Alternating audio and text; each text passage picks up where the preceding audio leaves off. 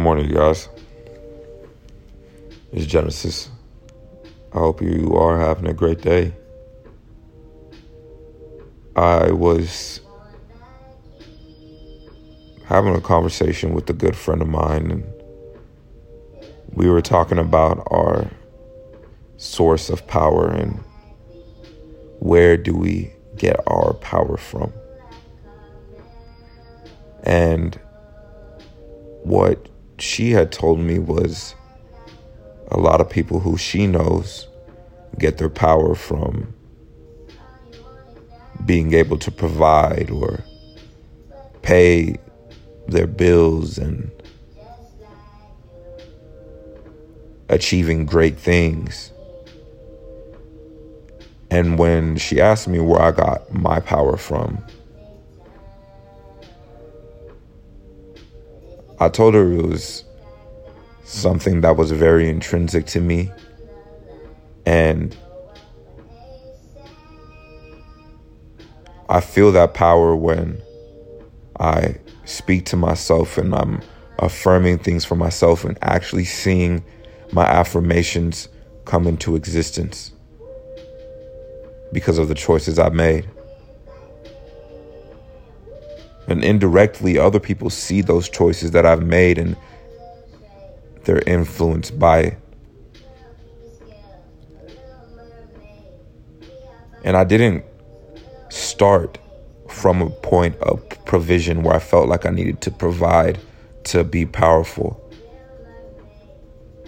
But I started from a position of ownership where I found my power. Ownership of my identity, ownership of my values. You see, when we own things, we are tasked with maintaining that which we own.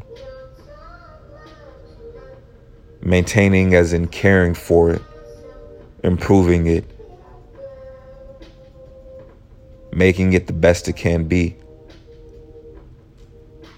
The same goes with me owning my identity, me owning my spirit, me owning who I am and my values, making it the best that I can be. And as a result of that,